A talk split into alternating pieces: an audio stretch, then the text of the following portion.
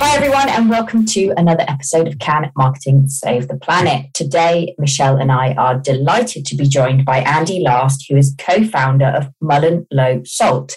Andy, welcome to the podcast. Thanks very much, guys. Great to be here. So let's kick things off, Andy, with a bit of an introduction to yourself and the work you guys do. Yeah, so uh, we founded uh, SALT as, a, as an independent consultancy, a purpose and sustainability consultancy, uh, 20 odd years ago now.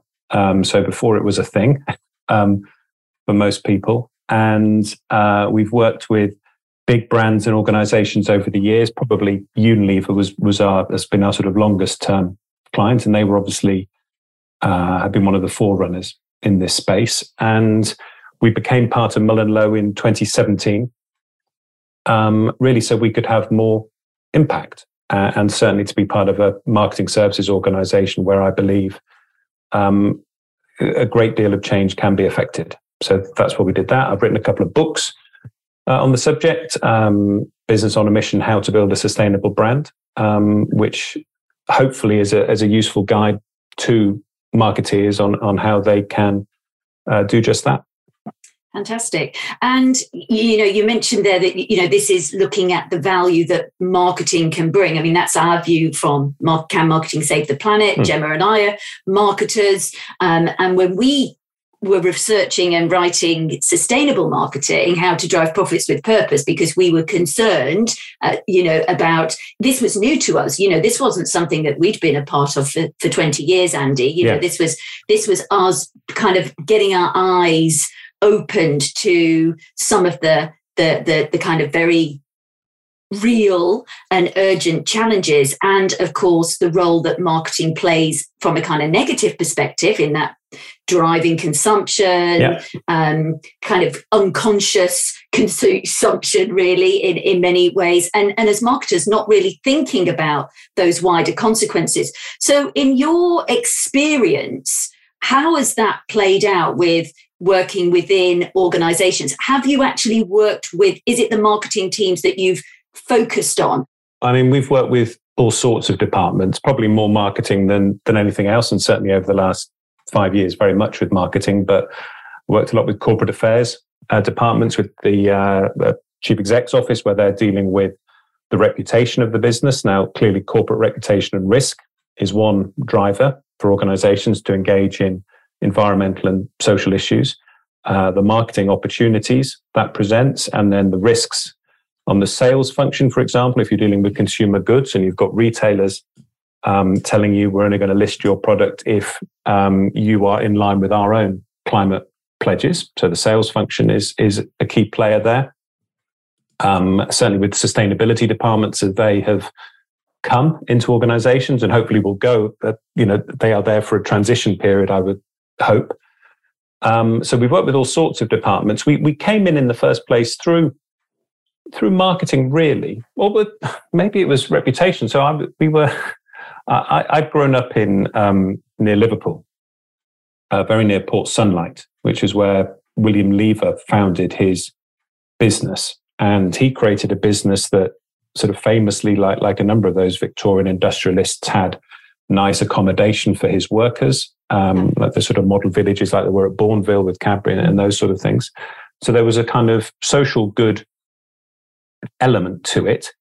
Uh, Lever created brands like Lifebuoy soap, which, as the name implies, was about saving lives. It was making soap affordable um, to uh, the masses and people who were who were dying in, in, in slum dwelling in in Liverpool, the second city of the empire. Mass migration there yeah. um, people living in, in, in slum dwellings not able to look after themselves. He made soap affordable for them to literally to save lives. So I grew up with that notion that business could be a force for good socially, and then came back in into Lifebuoy in the early 2000s and to see the programs Lifebuoy was running around the world, but it may be forgotten that there was a link into business. They were almost being run as philanthropic exercises. Mm-hmm. Um, and so we, we, I went sort of slightly through the corporate reputation door. There was a CSR department saying, "Is this a nice story we can tell?" And actually, once you got in there, you realised it was brilliant. But if it stayed in CSR, if it stayed in the kind of corporate comms,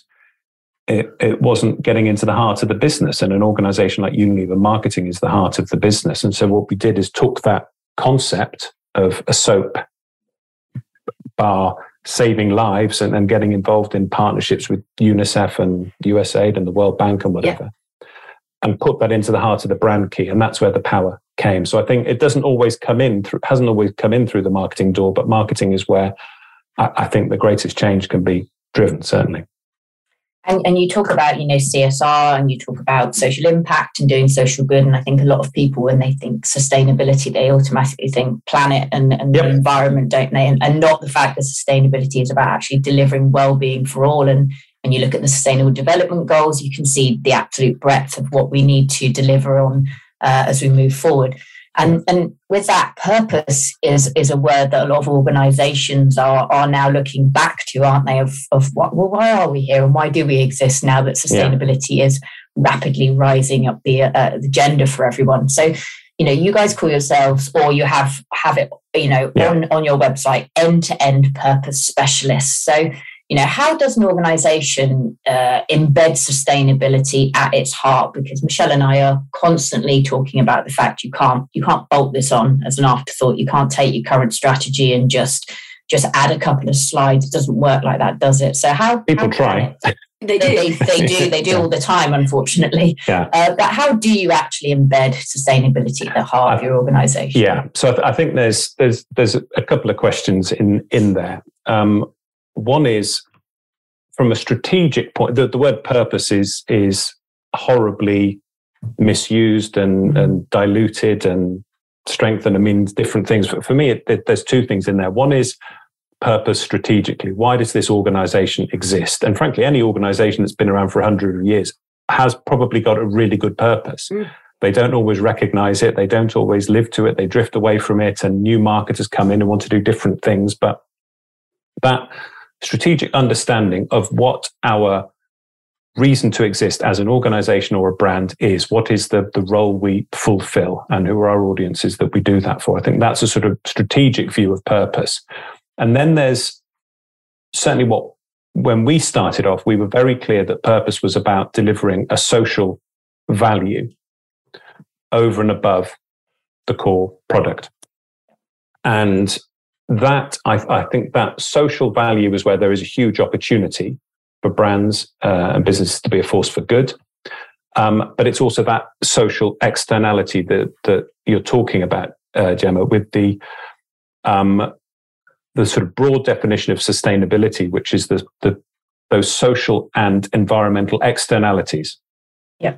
Which I don't think a business can afford to forget now. I think you could have got away with not addressing them 10 years ago. You certainly can't now. So that all those social factors and environmental factors that relate to your business, businesses now have to address them and report on them.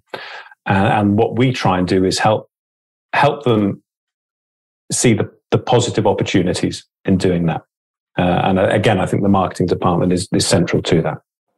Fantastic. And and and it's you know that's when that's when we had our eyes opened um, because as I mean, and also marketing and and business really are so inextricably linked, aren't they? I think this is, yes. as, as you said, you know, Unilever is a marketing focused organization. And I think most businesses are. I mean, you need customers, you need products, you need, you, you know, you need, you need we all need to have marketing as a focus, but for some organizations, marketing is almost bolted on as well, and it isn't really embedded strategically yeah. across the value chain. And that's that's a real challenge. I mean, we hear it. Yesterday, I was at you know a, a, an, a conference and uh, speaking with a lot of architects and, and people in, in that space. And it was quite interesting when I was talking about sustainable marketing. They're like, mm, marketing and sustainability, isn't that a juxtaposition? Mm. And, and it's kind of like, yes, I can see where you're coming from, but you know,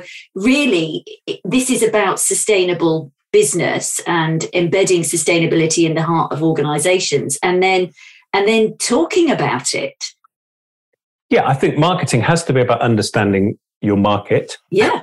First of all, and if a business doesn't understand its market, it's in trouble. Um, and the market is changing rapidly yeah. at the moment for all businesses, and it's I think uh, it, it's um, it's a misunderstanding to think all consumers are suddenly demanding, you know, products that that keep us within 1.5 degree targets. Um, they're not, um, but there are retailers who are, there are investors who are, there are regulations and reporting requirements that are. They are all part of the market in which you're operating. So the marketing department needs to understand what's happening there and the change that is happening. And change happens gradually, then suddenly. Yeah. So the, these sort of gradual trends, it's not like, you know, the, the civil rights movement has been going for a very long time. You know, the, the, the legislation really embedding civil rights in the States, for example, is, is late 60s. Black Lives Matter, you know, sort of came hugely to the fore, uh, to the fore with, with, with George Floyd and, and during the COVID crisis, which I don't think was a coincidence. But it wasn't like that hadn't been around as an issue for a very long time. But it had, suddenly it changes, and I think you know the the the protests we're seeing around Qatar uh, and civil rights there and LGBTQ plus rights yeah. there. Those rights have been around for a long time. I think the moment has changed on those. I think that the, the gender issues that came to the fore with Me Too, that's changed now. And we're seeing the same change happening on environmental issues. So the fact that um, I think what's happening on fossil fuels within the marketing services yeah. industry at the moment, the fact that they're almost becoming toxic for ad agencies to talk to. And Shell, you know, go back five years, Shell would be the celebrated client of any agency. They'd be talking about them in their critics. Yeah. That, that's changed. So the marketeers have to understand the market in which their products are operating, which is changing, and then to understand how to talk about them. And how to talk about it is becoming increasingly complex because of green accusations of green greenwashing and, and legislation coming in there. And then that sort of marketers have, have this this difficult job now of, of finding a treading a path between accusations of greenwashing and being paralyzed into not saying anything. Absolutely. Yeah. And, that, and, it's the marketing department that has to come up with those, find those answers. Yeah. yeah. And, and also it's, you know, that marketers having to understand the landscape that they operate in, absolutely critical because that's, you know, key stakeholders are in that landscape and those, those elements are changing, innovations are changing, sentiment is changing, as we said. But also, marketers, it's incumbent on marketers to be taking that intelligence back into the business, isn't it, for yes. strategic intent as well? You know, when we think about market research and yep. understanding those markets, it's about bringing that back in to inform the business because the business, who else is informing that business? You know, it isn't just about being enforced to make changes. I'm sure there are some industries where there are regulatory mm. enforcements, and we know about those that are forcing organizations to do that. But actually, marketers can see the opportunity. This isn't seen as a, oh, we need to do this. It's like, wow, look at what we could be doing. Yes. Um, and look at how this could be shifting. Uh, you know, it's quite an exciting time to be a marketer if you think about the significance with that, that. With that question, so just a, couple of examples on that. Um, so as I said, we, we've worked with Lifebuoy soap for, for a very long time. And one of the great things, they, they were, they obviously started off trying to save lives through promoting hand washing. It sort of drifted away from that sometimes over the years and got into sports, sponsor, all sorts of, you know, yeah. different areas. Invented the word BO, by the way, which was one of their ad campaigns um, in the, the 40s, I think it was. And once we started saying, look, these amazing partnerships and projects you're doing aren't CSR on the side. They need to go into the heart of the brand. And, and there were some brilliant leaders inside Unilever who pulled it right into the heart of the brand key.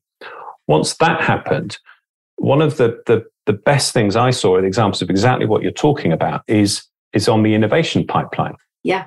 So once this central thought that Lifebuoy exists um, to help um, families stay healthy, and, and, in particular, the, the ad guys came up with a brilliant line about help a child reach five. It was all about helping kids reach their fifth birthday. Once that was put at the heart of the brand, then the innovation fell in line with that. So I remember there was a uh, there was something coming through, a really interesting product coming through the pipeline, which was about um, tackling uh, a liquid Lifebuoy that would tackle acne in teenagers. Great, but not to do with that heart of the brand. And what that then switched, the innovation then switched to a, uh, a, a liquid hand wash that turned green when kids wash their hands for more than 30 seconds. And there was Hulk, it was a deal with Marvel, and Hulk was on the thing. And that gets kids washing their hands for more than 30 seconds. So that's that innovation was uh, came from that that core purpose. And then the other innovation, if I look, you know, we do a lot of work with Kimberly Clark, a, a great company, great brands. They're in paper. Now that is potentially quite a problematic area, and the research that is being driven by sustainability to identify new fibers, new ways yeah. of, of making paper is brilliant. Who wouldn't want to be involved exactly. in that? And then it's that necessity, but uh, you know, the, the, old cliche, necessity is the mother of invention. But there's there's amazing innovation being driven um, by marketing, understanding what's what's happening, and yeah. and pushing that into R and D. Yeah, and, and I guess you, you mentioned the fact that you know change change happens very quickly uh, once it gets going, and you know we're seeing that more and more people are turning away from things like the fast fashion industry, or at least we hope it seems to be the tide is turning there, although not fast enough. But yeah. you know we're talking to you on the 25th of November. It's Black Black Friday, mm. and you know the predominant message is is buy buy buy buy buy, and uh, in 2020 alone, Black Friday uh, emitted 429,000 tons of carbon, uh, which means nothing to, to the majority of people, but it's the equivalent of 435 return flights from London to New York. So, you know, we still have, I, I mean, I can't believe it's still around in 2022, but we still have these mass scalable, uh, you know, sort of events in the year. The fact that Black Friday still is a thing. Um, do you think? Do you think organisations are doing enough? Because it's about scale and pace now, isn't it? I think it's interesting. So I think we are seeing things change now. The whole world ain't going to change overnight, and we can't demonize business either, because the great steps forward in that humanity has made over the last couple of hundred years, a lot of those in terms of living standards, life expectancy, all those things, a lot of that has been driven by business. Business in itself is yeah. not a bad thing. And we need to, the, the, the, the, what business does in, in terms of harnessing people with a common goal to effect end results is, is second to none. Now, all the externalities coming in need, now need to ensure that is in line with what human existence requires. Um, and that will happen. But I, and I think we're beginning to see things. I'll be um, at least the figures about what Black Friday causes in emissions are being talked about now. There is currency about that. It isn't stopping Black Friday overnight, but it's being talked about. I think flight shame is a really interesting phenomenon post COVID when we all stopped flying.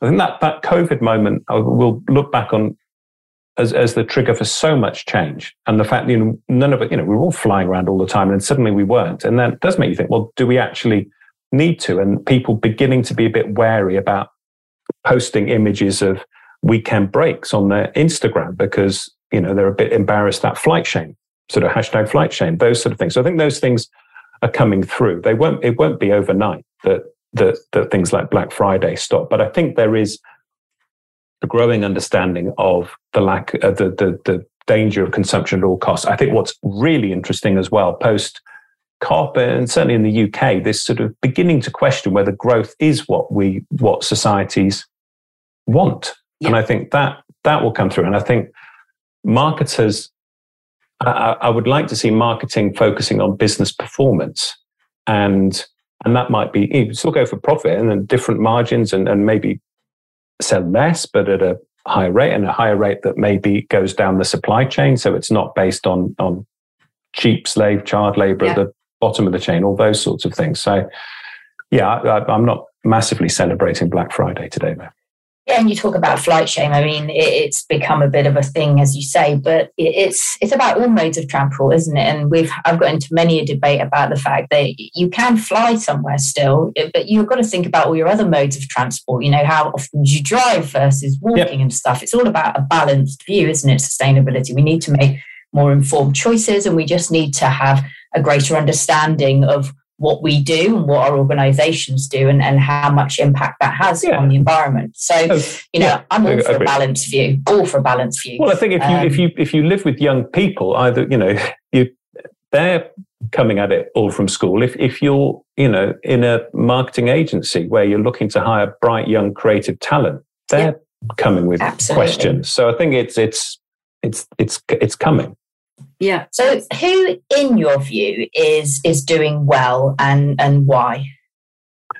Um, I think the ones who were ahead of this were driven by consumer pressure. So I think Unilever um, I mean, uh, people always talk about Unilever. I'm, I'm very fond of them as a business, and I think two things drove them to be a first mover, um, or, or, three things perhaps. One is it was set up to do that. When they you look back in the history books, that's what the the, the lever bit, the soaps business in the UK and the the uni, the, the the margarine business in in the Netherlands were both set up to fulfill a social need, either around hygiene or around nutrition.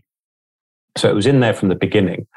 I think they were operating in commodity type categories, you know, around margarine and laundry powder and those sort of things, where the days of, you know, innovation leading everything were beginning to be over. You couldn't get a laundry that washed anything any more white. It couldn't get any whiter. So you did yeah. need to find other ways of building the brand. And this notion of um, a social purpose to bring differentiation to a brand, I think was was seen in a in a sort of low interest category as a really big opportunity for them. And the third thing was if you're in FMCG, you were at great risk of your consumer can easily go and buy from someone else next week.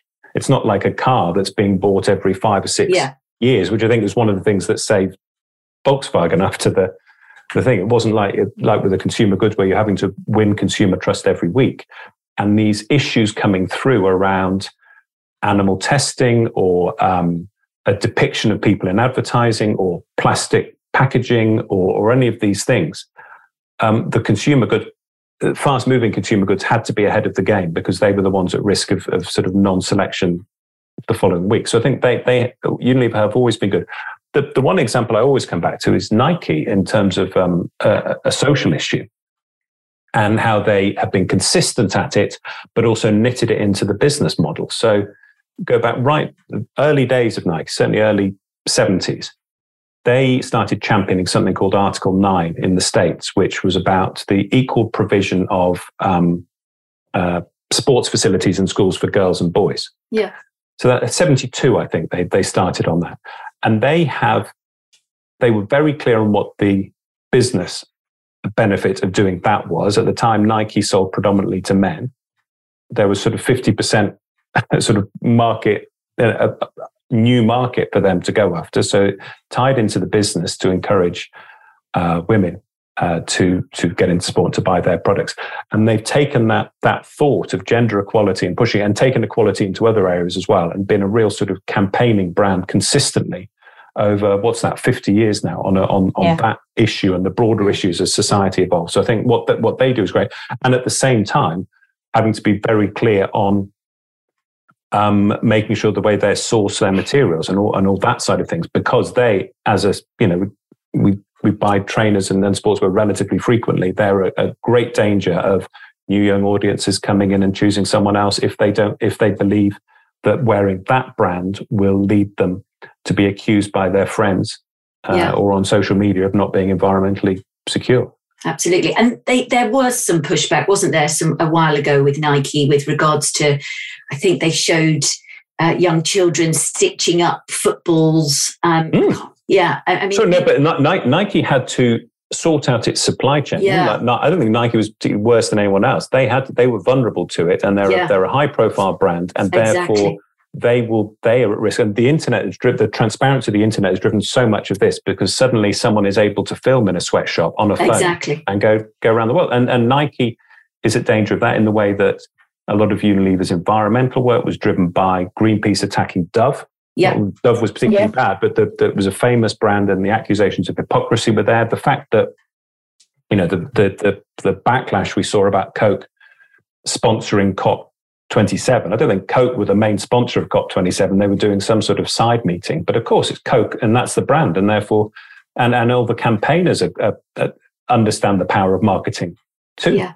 Absolutely. And what you talk about there, you know, when you talked about those three key drivers in, in Unilever, there's also a, a leadership piece there is there around culture as well? Because I mean, I've read Net Positive by Paul Polman. I mean, it's it's a brilliant story. It's a brilliant book. It's a great narrative of the challenges and the practicalities, and and that culture piece around behaviour change. I mean, that was driven through. I mean, all 170,000 employees at Unilever yeah. that they understood what this strategy was. They understood where the business was, and there was also this level of accountability that they had to be aligned with you know three things this three plus one plan that he famously talks about. And you know that i've talked to people at unilever and say was that a real thing? And yes it was a real thing. You know that they had to align their personal or their work with with this strategy yeah. and then one personal thing. So the cultural shifts of this you know we talk about marketing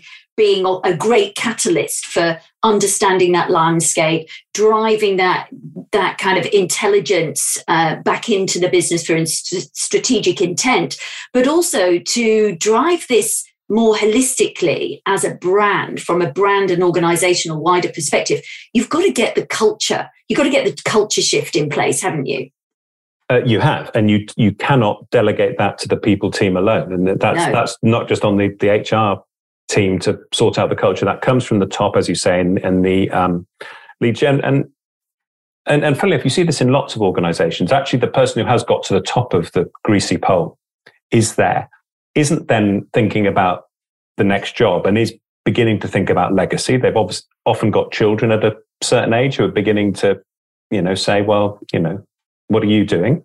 Yeah. And, and certainly uh, Paul was at that stage at Uli, and, and, his, and his book with Andrew is, is very good. We, we had Andrew speaking at a conference, Andrew Winston, yeah, a conference a few weeks ago, and he absolutely talked to the leadership piece. And leadership is vital to that. Then everyone in the organization needs to see the leader saying, this is the direction we're going in and going public in it, not just saying it in internal memos, but sort of going on the record externally. Yeah. Uh, and, and that's critical to that.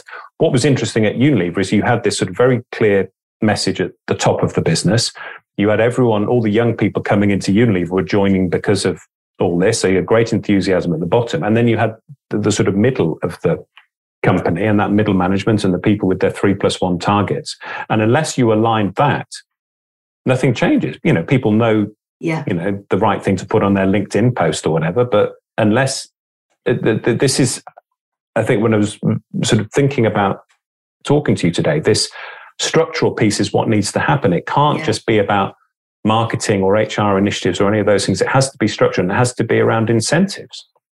Yeah. And it has to be yeah. around saying these are your targets. And, and by incentives, not just sort of you'll get a bonus if you do this, but say no, this is this is your job. This, this is, is, what is role. expected. Yeah, this is this yeah. is. And, and, if you're in marketing and don't understand those externalities around um, supply chain and around climate change and, and social justice, then you're not doing your job. No, get educated.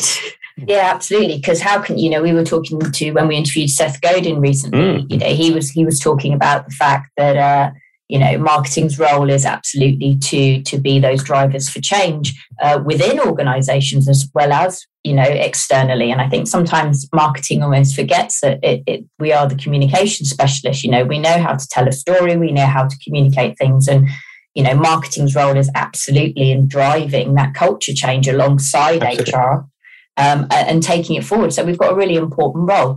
The other thing that Michelle and I constantly discuss and get asked. Uh, and again, it sounds a bit like, you know, we were talking about a lot about Unilever, but they were hit the same challenge by their their largest stakeholder, shareholder, yeah. weren't they? Which is He's wasn't how, he wasn't their he wasn't their largest. He was wasn't their, he? No, he was certainly their noisiest. I was going to say noisiest. yeah.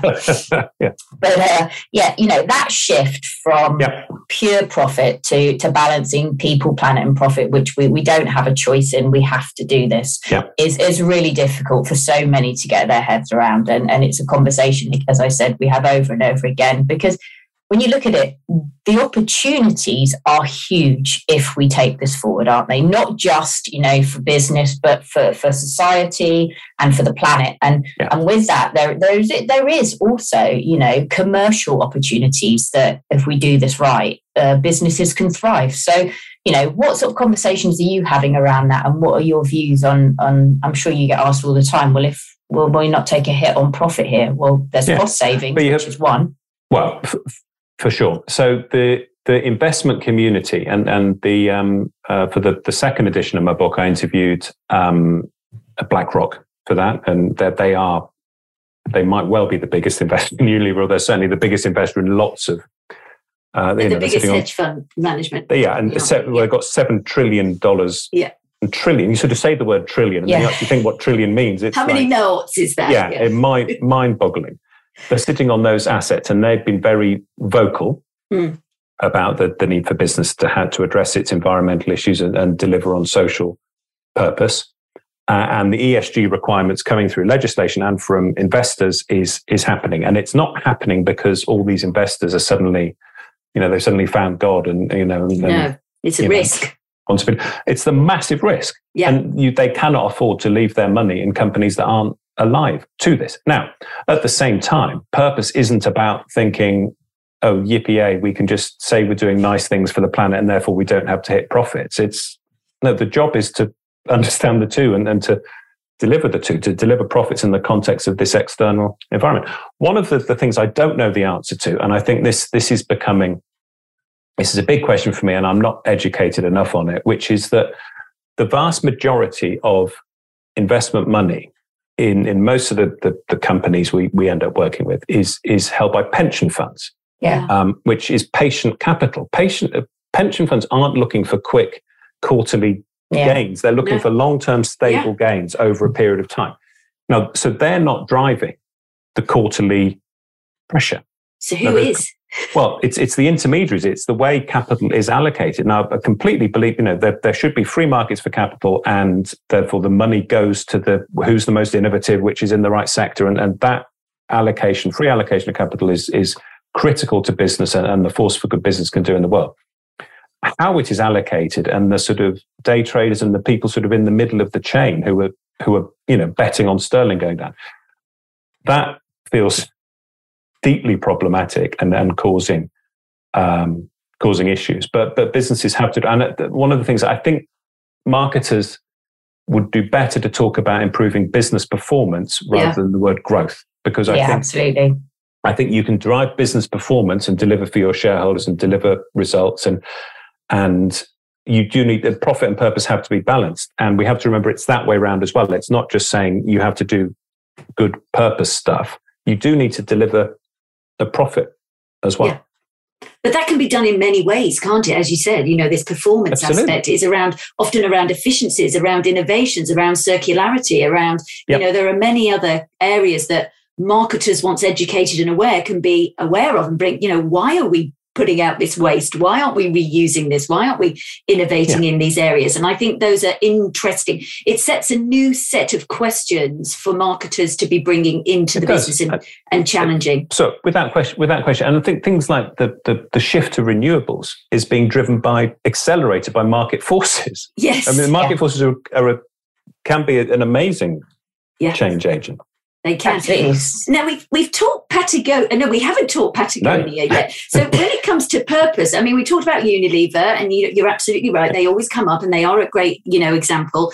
And uh, and I absolutely love uh, Paul and uh, Andrew's book, uh, which is which is great. Mm. And Patagonia, when it comes mm. to purpose, you know, started very much with purpose, and now have kind of changed. There was this enormous huge discussion, lots of press about the way that they have really focused their attention on not just you know taking the the kind of the road they've, they've really taken a road less traveled haven't they around how they've restructured the whole business so that it is going to be sustainable but mm. really continuing to be a force for good even when the the founder is out of the business so I, and I hope so and what I don't know is how different it is. As you say, there was a lot of press around yeah. it. And I'm, I think there's, so rowing back, one of the things that when I was writing my books was became very clear is that this tradition in kind of Northern Europe, in, in, in Britain and Scandinavia and, and, and Germany and, and the Netherlands and stuff, of business and society kind of having a link and it was all right for business to engage in social issues is unbelievably different to the culture in the States. Mm. Yeah. And in the States, it is that was a, a country founded on um, business and, and doing business and the freedom to do business and also the, the, the, freedom for them to practice the religion they what they wanted to practice the, the sort of puritans and the pilgrim fathers going over there and they built this country on um, you know highly entrepreneur and going into the wild west sort of developing these things working really hard six days a week. And then on the seventh day you would go to church and praise your god because that's one of the reasons you went there for that religious freedom. And you would give a tenth of your money and you would donate. And that culture you work really hard and then you donate afterwards um, is is so strong still in the states, which is different from putting purpose and sustainability at the heart of a business and yeah. making the act of doing business itself healthier. And I think what what we see in the states is still this culture of, well, you do business however you want to do it, make an enormous profit, and then you do good afterwards. And what you know, the sort of what Bezos is talking about, and what Gates did with the Gates Foundation, what Zuckerberg did with his uh, is doing talking about doing with his money.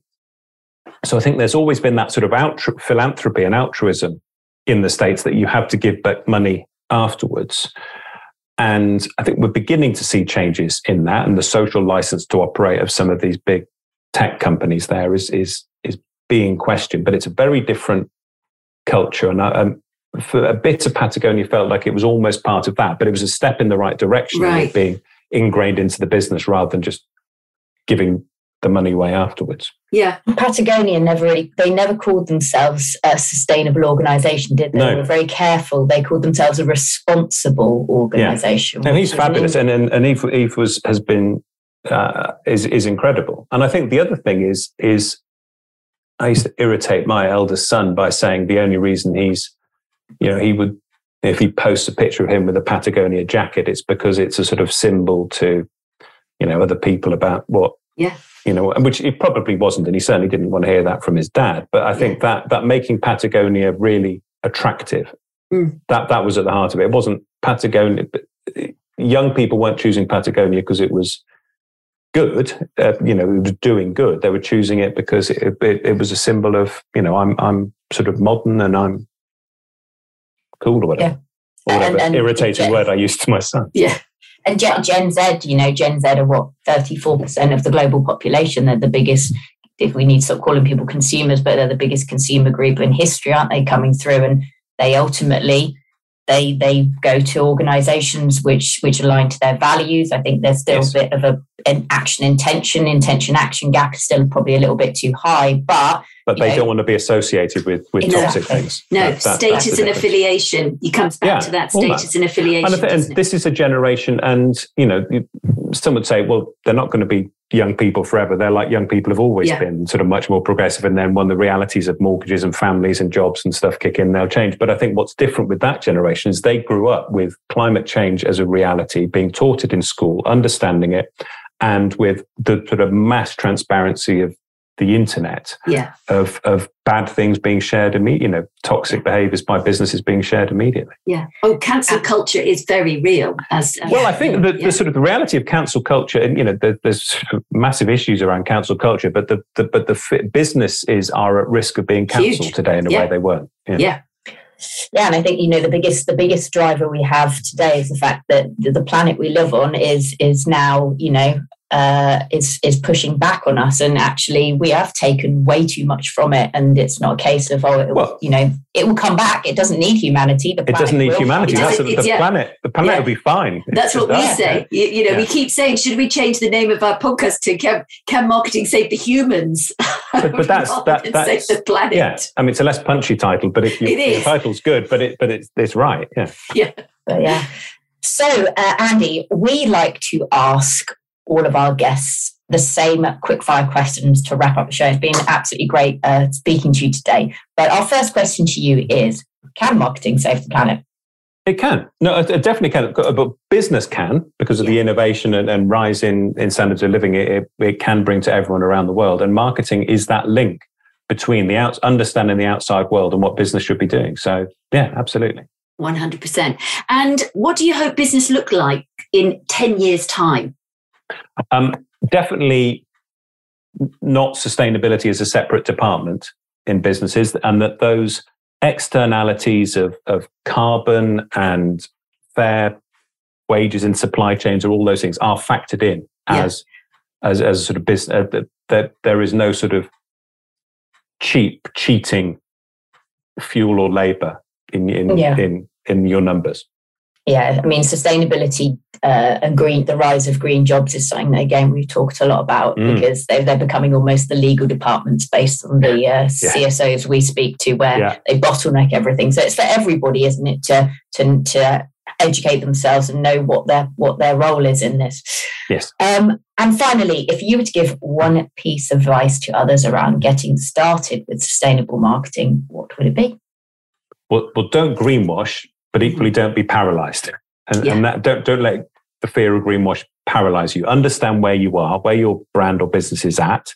Be open about where you are on the journey, and understand that the the, the strengths that you can talk about and the uh, uh, the swords we talk about them and what shields you need to have in place and then um, and, and communicate around that fantastic great so how can people find out more about the work that you're doing andy and your books is there a place we can direct people to uh, you can definitely direct people to amazon or our website and that would be great Fantastic. We'll make sure that all the relevant links are in the show notes. So that just leaves us to say a big thank you to Andy for joining us.